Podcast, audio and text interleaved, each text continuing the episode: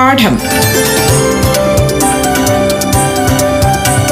വിദ്യാ കൈരളിക്ക് ഒരു മാതൃകാ പഠനമുറി.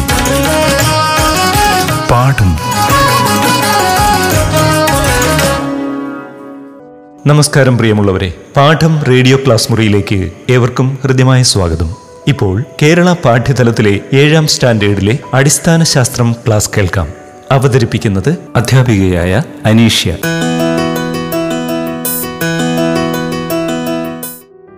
പ്രിയപ്പെട്ട കുട്ടികൾക്ക് നമസ്കാരം.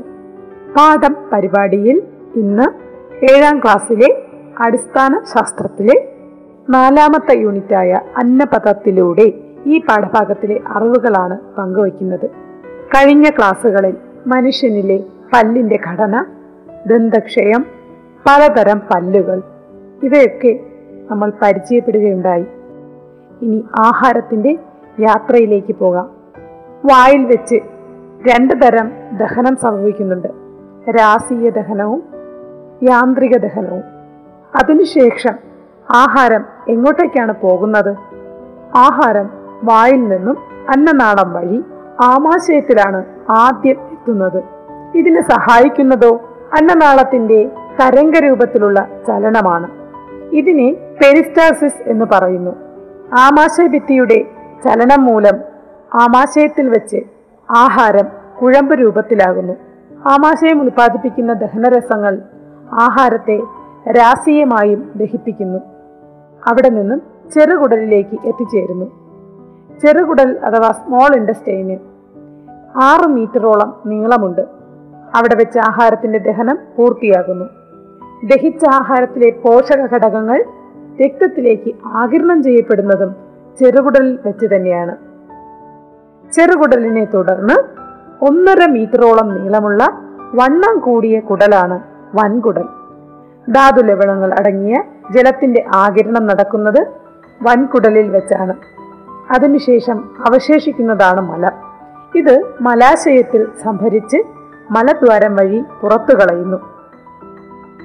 നമുക്ക് ചുറ്റും ഒരുപാട് തരത്തിലുള്ള ജീവികളാണുള്ളത്.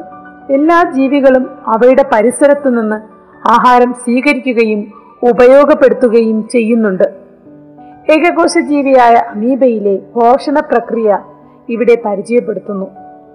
അമീബയിലെ പോഷണ പ്രക്രിയയിലെ വിവിധ ഘട്ടങ്ങൾ ഇവയൊക്കെയാണ്.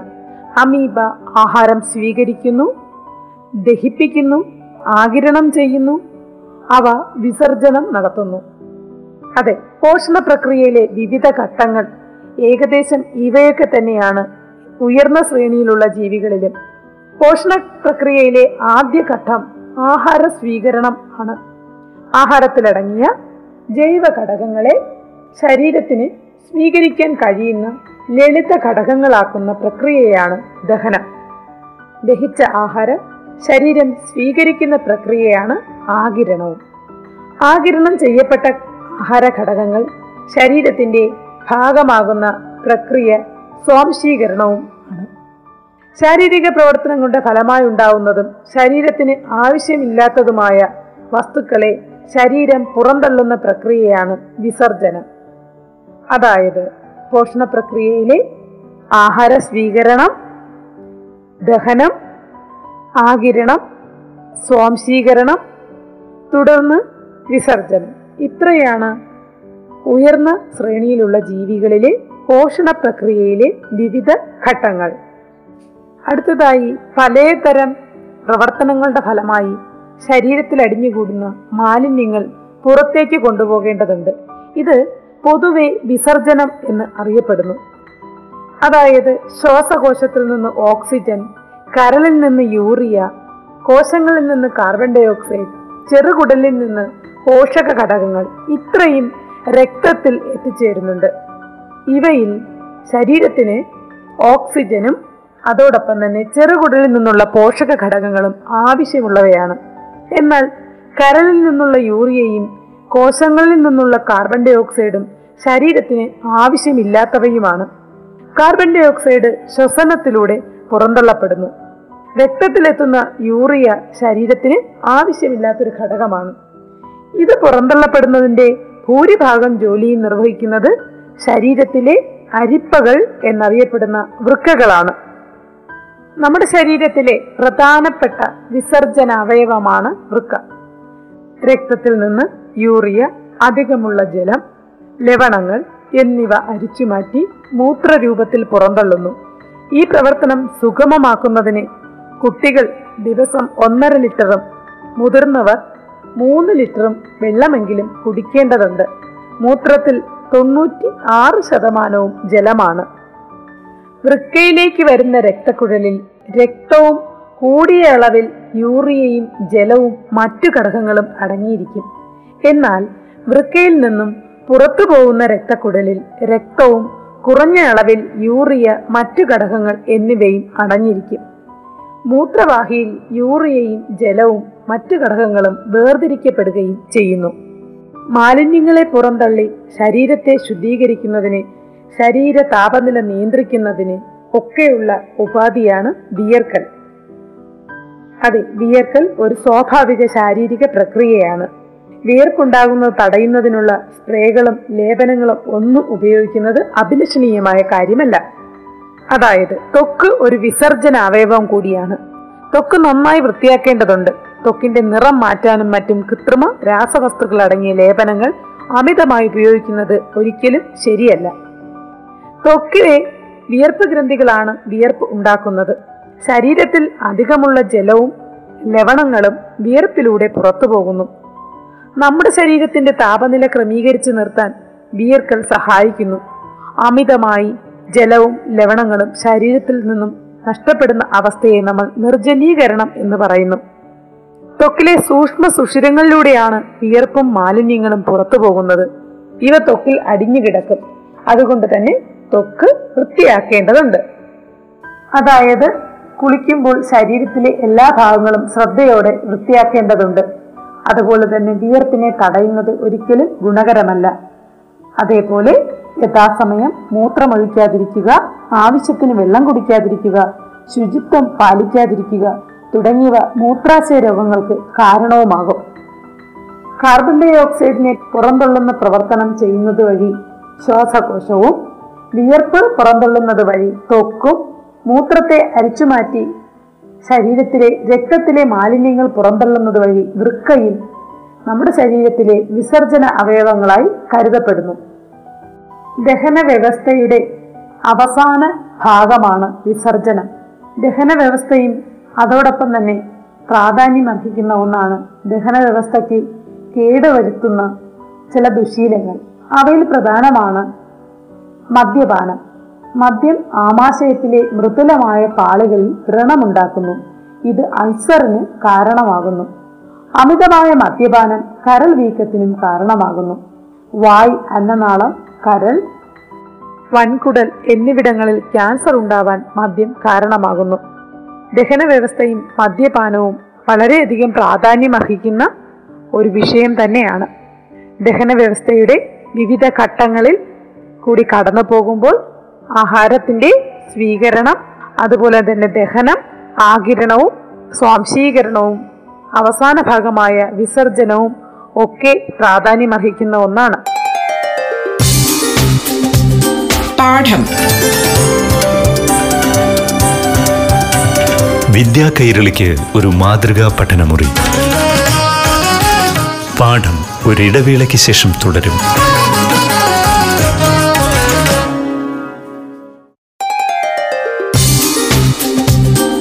പാഠം വിദ്യാ കൈരളിക്ക് ഒരു മാതൃകാ പഠനമുറി. പാഠം തുടരുന്നു.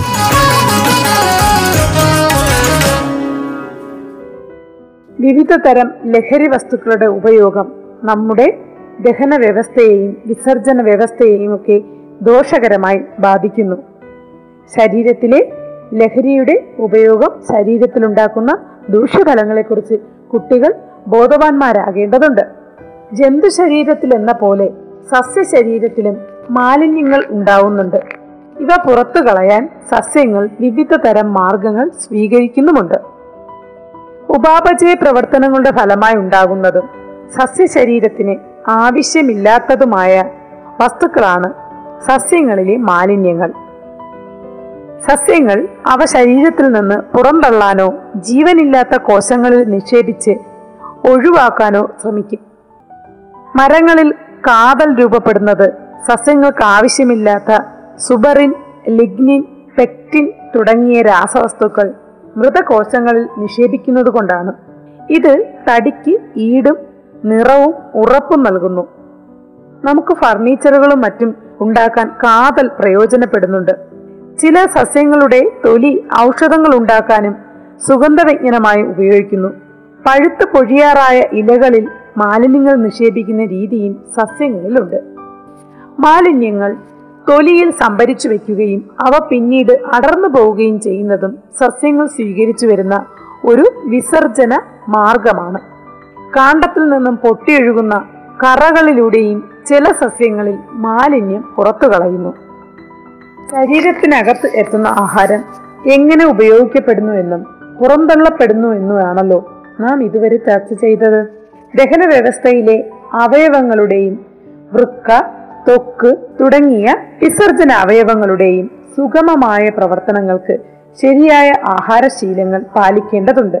ഇടയ്ക്കിടെ ആഹാരം കഴിക്കുക ആവശ്യത്തിലധികം ആഹാരം കഴിക്കുക ആവശ്യത്തിന് കഴിക്കാതിരിക്കുക പച്ചക്കറികളും ഇലക്കറികളും ഭക്ഷണത്തിൽ ഉൾപ്പെടുത്താതിരിക്കുക തുടങ്ങിയ ശീലങ്ങൾ ഒട്ടനവധി ആരോഗ്യ പ്രശ്നങ്ങൾക്ക് കാരണമാവും. നിങ്ങൾ കുട്ടികൾ ആരോഗ്യപരമായ ശീലങ്ങളും മനോഭാവങ്ങളുമാണ് വളർത്തുവാൻ ശ്രമിക്കേണ്ടത്. വളർച്ചയുടെ രണ്ടാം ഘട്ടമാണ് കൗമാരം. ഈ ഘട്ടത്തിൽ കഴിക്കുന്ന പോഷകാഹാരം ഭാവി തലമുറയെ പോലും മെച്ചപ്പെടുത്തും. ആരോഗ്യ കാര്യത്തിലും ഡയറ്റിംഗ് കാര്യത്തിലുമെല്ലാം ഏറ്റവും ശ്രദ്ധിക്കുന്നതും നിങ്ങൾ കൗമാരക്കാരാണ്.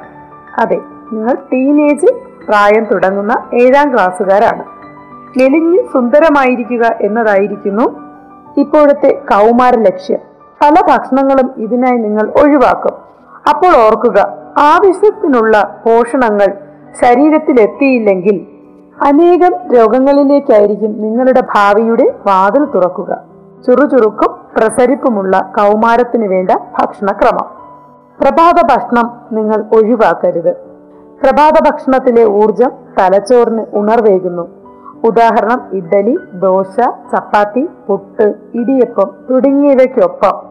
മുട്ട ചിക്കൻ പയറുവർഗങ്ങൾ ഇവയിൽ ഏതെങ്കിലും ഉൾപ്പെടുത്തി കഴിച്ചാൽ മതിയാകും. ഉച്ചഭക്ഷണത്തിൽ പച്ചക്കറികളും പ്രോട്ടീൻ അടങ്ങിയ പയറുവർഗങ്ങൾ മീൻ മുട്ട ഇവയിലൊന്ന് ഉൾപ്പെടുത്തുക. നാലുമണി പലഹാരങ്ങൾ ആവിയിൽ പുഴുങ്ങിയ കൊഴുക്കട്ട വട്ടയപ്പം വേവിച്ച പയർ കടലമിഠായി തുടങ്ങിയവയും ഉൾപ്പെടുത്തുവാൻ ശ്രദ്ധിക്കുമല്ലോ.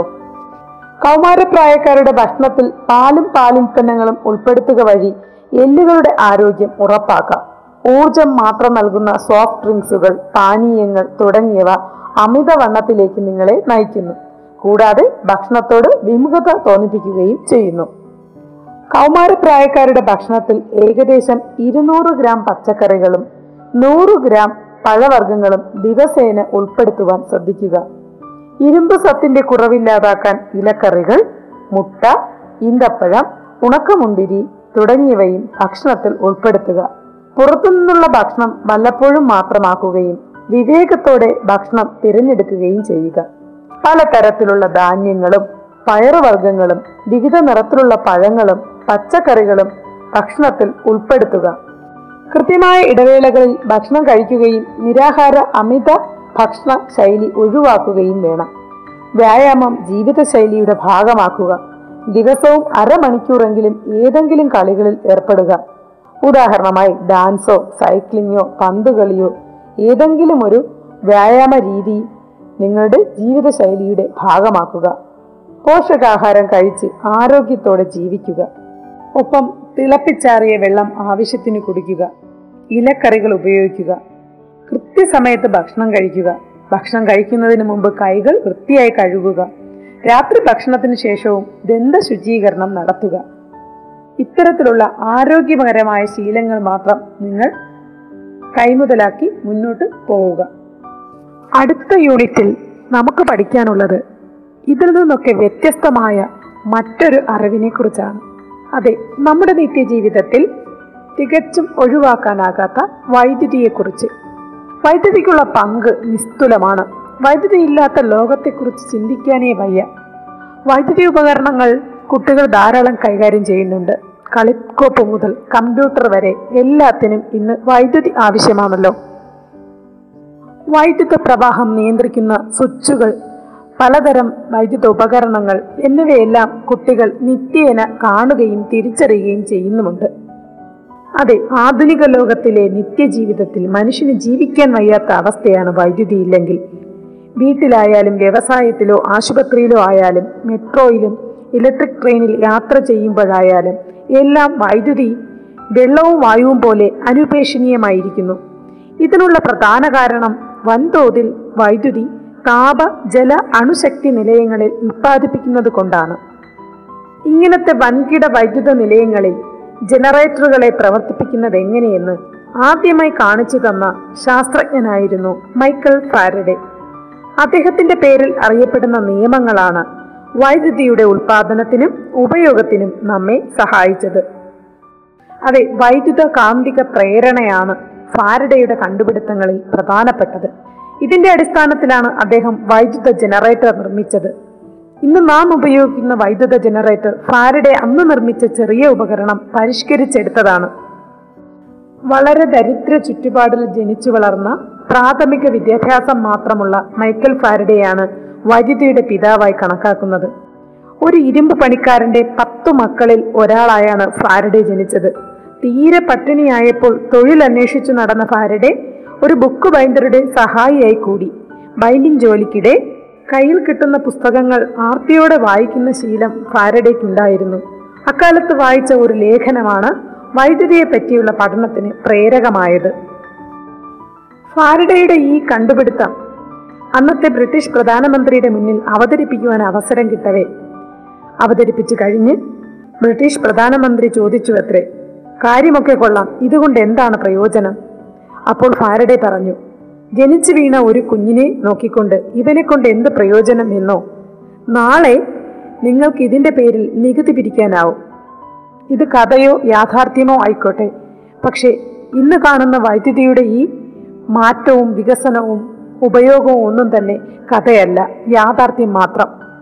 നമ്മുടെ നിത്യജീവിതത്തിൽ വൈദ്യുതിക്കുള്ള പങ്ക് നിസ്തുലമാണ്. കൂടുതൽ അറിവുകളുമായി അടുത്ത പാഠം പരിപാടിയിലൂടെ വീണ്ടും കണ്ടുമുട്ടാം. അതുവരേക്കും നന്ദി നമസ്കാരം. പാഠം. വിദ്യാ കൈരളിക്ക് ഒരു മാതൃകാ പഠനമുറി. പാഠം.